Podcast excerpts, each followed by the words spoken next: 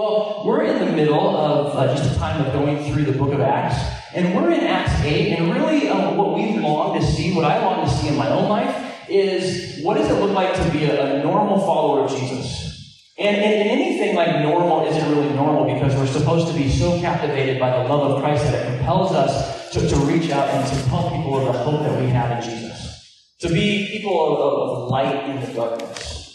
And for the last couple weeks, we've been sitting in Acts chapter 8, and we're there again. But last week, we really talked about our identity and who we are as followers of Jesus. That we are sent people, sent in the world to proclaim the hope that we have.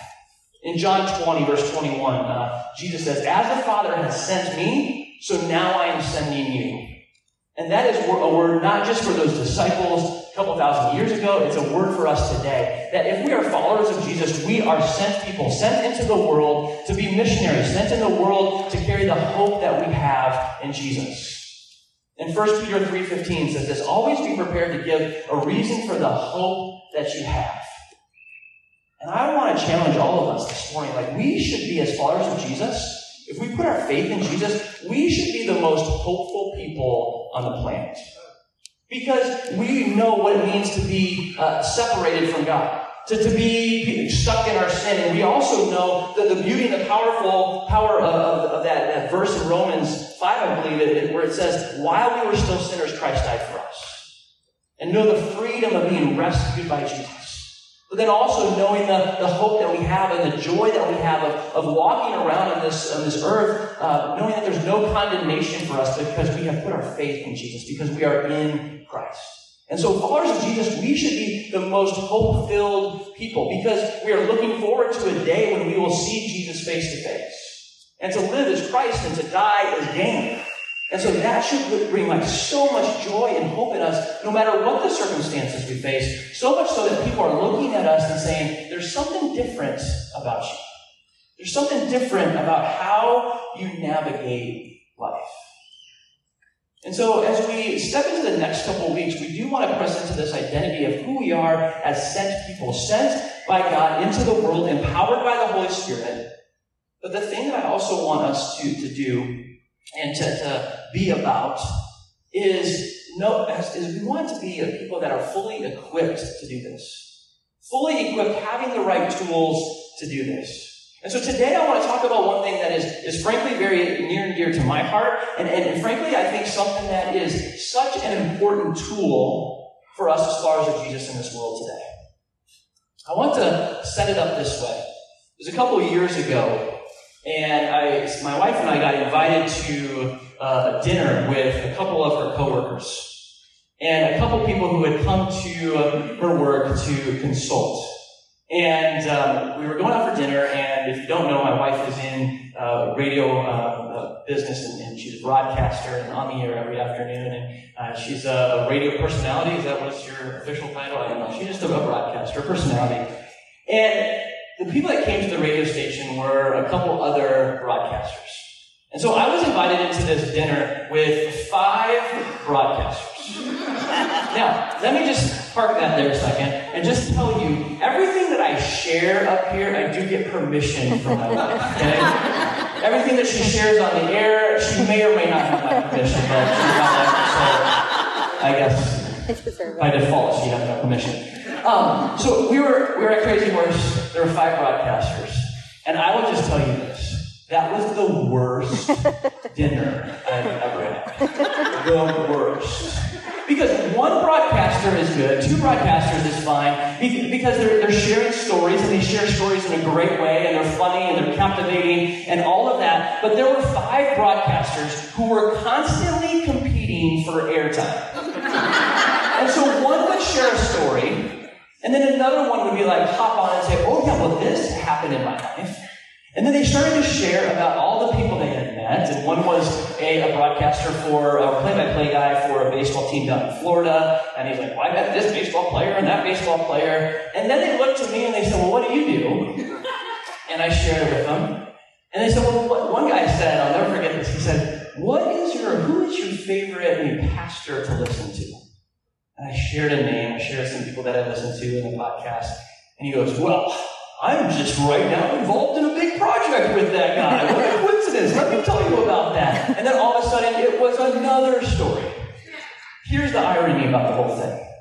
The conversation that they were having was like, how do we make the listeners feel important?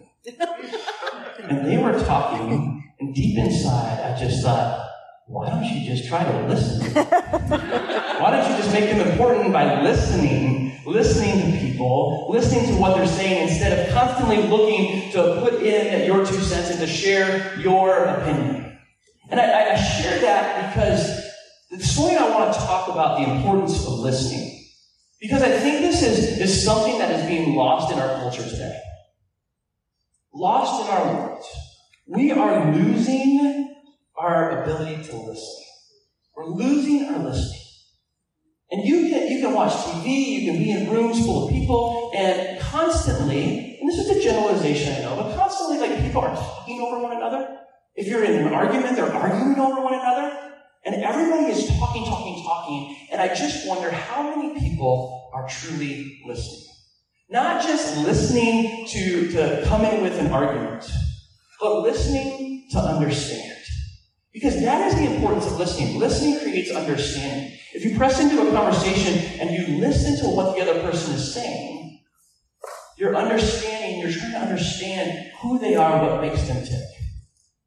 This week I came across a couple podcasts that I was listening to when I was running, and I noticed this, that back a couple of years ago, 20, 30 years ago, there was a book called Seven Habits of Highly Effective People. Business leader put this out, and I found this to be very interesting. The fifth habit of a highly effective person is this: seeking to understand. Seeking to understand. Well, in order to seek to understand, you have to listen. And then another podcast I was listening to, this person said, if you want to raise your influence 10 times, improve your ability to listen. And they gave three levels of listening. Level one listening is just being like a polite person and just being quiet and listening to what another person has to say. Level two listening is a person who is listening to jump in with an argument after somebody shares and say, okay, I hear what they're saying, and I'm going to jump in with this argument to maybe contradict the point. But level three listening is that they say, this is where you really gain influence, is if you listen to understand. Listen to their heart. Listen to understand what makes them tick, the why behind why they're living. I want us, as followers of Jesus, to be people who have that level three listening, who are listening with so close ears to listen to a person's heart, to understand the people that we are talking to. 25 years ago, I got into ministry. And in youth ministry, there was this phrase that has really compelled me my entire life from there on out. And it was this phrase that came out of Young Life, and they said this: earn the right to be heard. Earn the right to be heard. What would happen if we lived this way? If we lived this way to earning the right to be heard, instead of jumping in with our own 2 cents and saying, this is what's going on in my life, or this is what you need to believe, earning the right to be heard by entering into somebody's life and listening to them and asking questions and really getting to a place of understanding of who they are. And I see this all over Jesus' life. And I see this in very how he came in John 1:14. It says, the Word became flesh and dwelt among us. He moved towards us, moved into our lives. And so when it comes to listening, when it comes to this posture, we as followers of Jesus should lead the way. After all, it was James, the brother of Jesus, who gave us this simple command that is so difficult to live out. Look at James 1, verse 19. James just said this: let every person be quick to hear and slow to speak. Quick to hear. Now, I don't know how you do that, like quick, how you're quick to hear. Like, that's an awkward phrase. But really what James is saying is, like, this is so important. You have to listen. Be quick to have that be your first approach. Instead of quick to speak, no, be quick to listen, to understand, to learn what people are going through. And slow or late to speak. I always love how Eugene Peterson in The Message puts it. He says this: post this at all the intersections, dear friends. Lead with your ears. Lead with your ears. And this is so crucial, because as people who are sent into the world sent by Jesus into the world. This has to be our posture. Instead of going and just blasting things, and there's a time to proclaim, and we'll get to that in the next couple weeks. But what would happen if we led with just listening? Turn to Acts chapter 8, and I really get this from Philip towards the end of Acts chapter 8, because I love his posture here. Let's read that starting at verse 26. It says this, "Now an angel of the Lord said to Philip, 'Rise and go toward the south, to the road that goes down from Jerusalem to Gaza. This is a desert place.' And he rose and went. And there was an Ethiopian, a eunuch, a court official of Candace, queen of the Ethiopians, who was in charge of all of her treasure. He had come to Jerusalem to worship, and was returning seated in his chariot. And he was reading the prophet Isaiah, and the Spirit said to Philip, 'Go over to it and join this chariot.'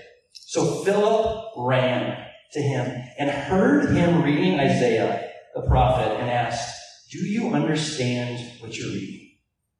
And he said, 'How can I unless someone guides me?' And he invited Philip to come up and sit with him. Now the passage of the scripture that he was reading was this: 'Like a sheep he was led to the slaughter, and like a lamb before its shearer is silent, so he opens not his mouth. In his humiliation, justice was denied him. Who can describe his generation? For his life is taken away from the earth.' And the eunuch said to Philip, 'About whom, I ask you, does this prophet say this? About himself or about someone else?'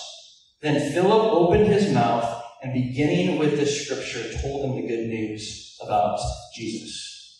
Now, this passage has always blown me away, because Philip was told by an angel to go down to this road. Now, Philip was hanging out in Samaria, and massive things were happening in Samaria. Thousands were coming to know Jesus, put their faith in Jesus. There was healings, there was deliverances, there was amazing, powerful things happening in Samaria. Then all of a sudden, an angel appears and tells Philip, "Go." And Philip went. And he was obedient, and he goes, and he's sitting on the road, and then the Holy Spirit says to him, "Go over to that chariot. Go over to the chariot and sit up and approach the chariot." And this is such a powerful phrase. It says in Acts 8, it says that Philip ran. And I love that, because as soon as he was told by the Holy Spirit, he ran over to the chariot. What a picture of obedience. We already saw that in Noah's life today, like that picture of running and saying, "You know what? I love money. I need it, but the Lord is telling me to let this go. I'm going to let it go." Philip is hearing, like, "Go over to the chariot," and Philip ran. Oh, if we could be like that, obedient to the call of the Holy Spirit when we hear it, to go in that direction. But how did Philip approach the Ethiopian eunuch? He went up and he led with the question. He heard him. He noticed what was happening. He heard. And then he asked the question, "Do you understand what you're reading?" Now, I thought this week, what would it look like today if Philip was living this out? How would this take place? And I don't know if it would take place exactly like we see it in Scripture. I think Philip today, in our culture where we are so quick to speak and maybe share about what's going on in our lives, it may have looked a little bit of like Philip going up to the Ethiopian and saying, "You know what? Amazing things are happening in Samaria. Absolutely amazing things. People were being delivered. People were being healed. People were putting their faith in Jesus. This is absolutely amazing." And then all of a sudden, an angel appeared to me and told me to come down to this road. And in fact, I took a selfie of the angel. I took a selfie of me and the angel hanging out. There's a picture there. You should show it.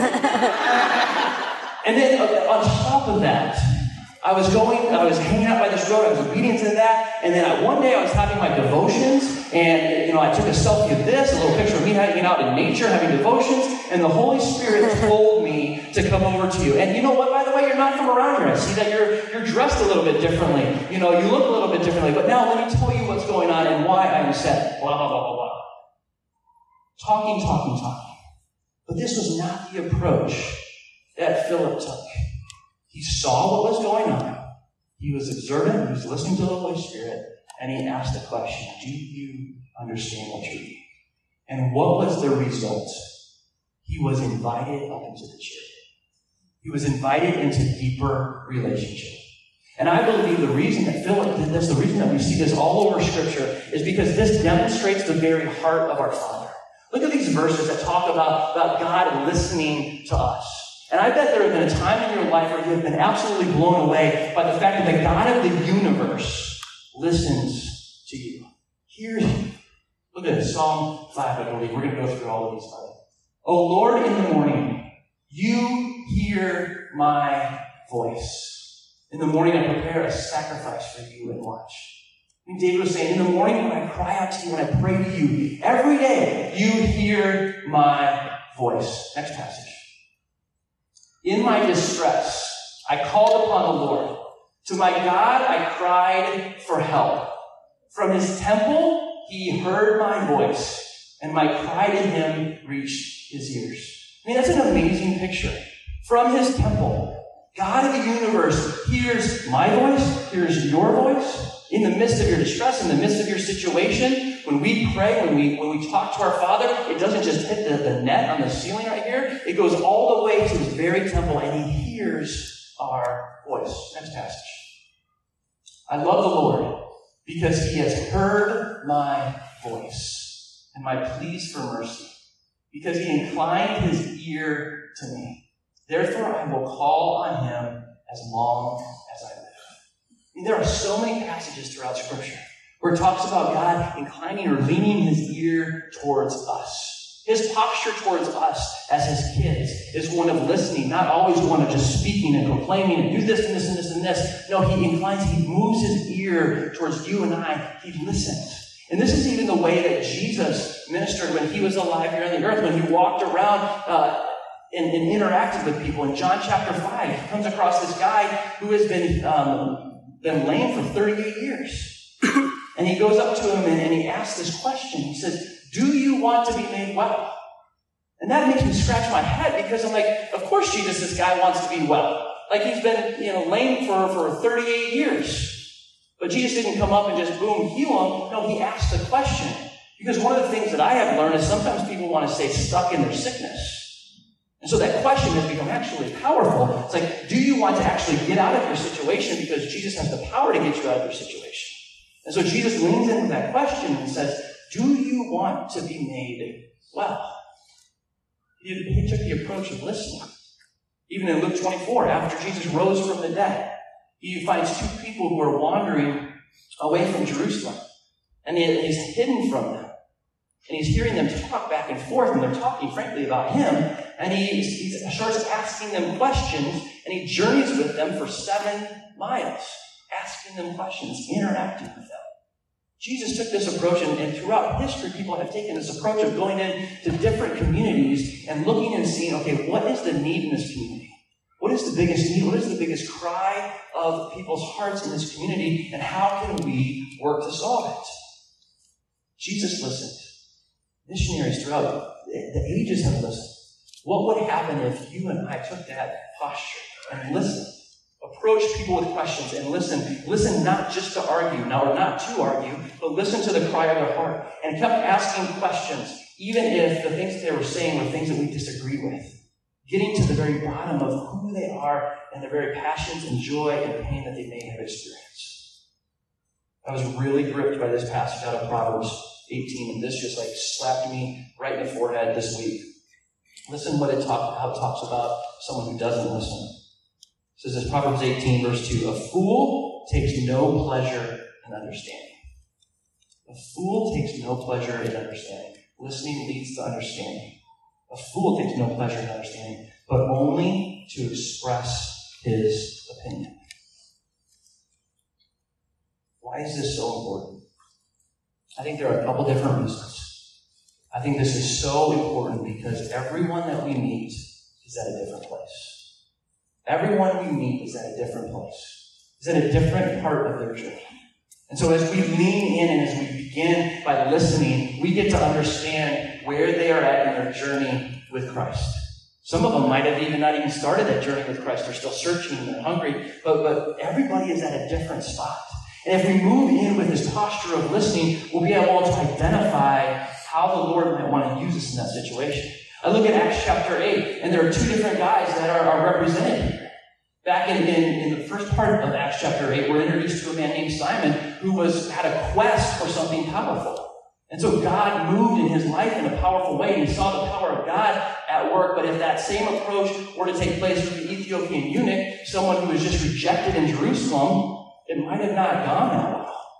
And so everybody's in a different spot. And so Philip goes up to this Ethiopian eunuch, someone who was rejected, and he takes this posture of, you know what, I see you, I accept you. What's the question that you have? Do you understand what you're reading? Listening is so important because everyone is in a different place. But listening also prepares us to speak well. Look at verse 35. It says, Philip, when he opened up his mouth, he began with the scripture that the person had shared. Dietrich Bonhoeffer says this. He wrote a little thing on ministry of listening. And he said this, we should listen with the ears of God so that we can speak the word of God. You need to listen with the ears of God. Listen to where people are at so that we can speak the words of God into that situation. Philip didn't just start with his favorite verse. He started with where the person was at, where this Ethiopian eunuch was at. And he spoke powerfully into his life. I also believe listening is an act of love. It shows that you care for somebody. Good listening embraces someone. Poor listening rejects somebody. Have you ever talked to somebody and you're talking and they're looking into the background, kind of looking past you? I mean, how does that make you feel? They're like, you're not even paying attention to me. You're totally rejecting me.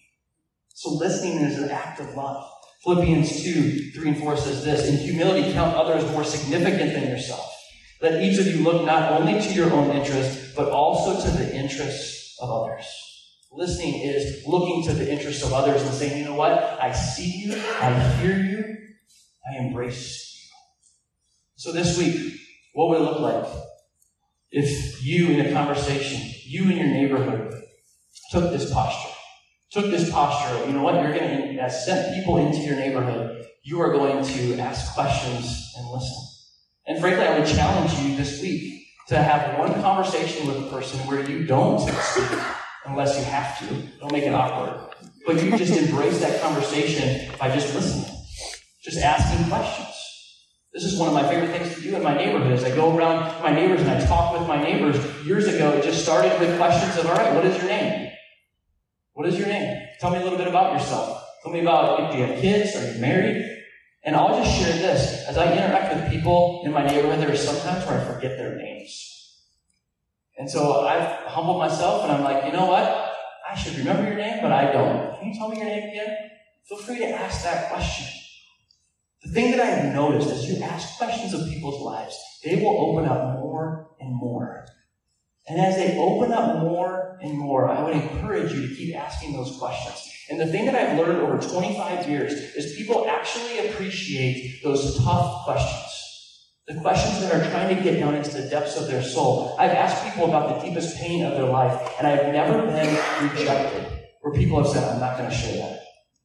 No, when you have this posture of listening, you ask them questions like, tell me about that deep pain, that deep hurt in your life. They will be quick to open up. Because this is so countercultural in a world where people are talking over one another. As we lean in with the listening ear, people will share their story. And what I have found over and over again is people want to share the story of their life. They are looking for listening ears to tell it to. And I believe God has positioned us in the neighborhoods to come in with this act of love and listening and saying, tell me about your life. One of the things that I do, I'll just pass along, I never ask a question. I try to stay away from questions that have yes or no answers. It's like a question of like, are you hurting today? Yes or no. Like, they'll say yes or no, but that doesn't go anywhere. So I'll say, hey, tell me about your childhood.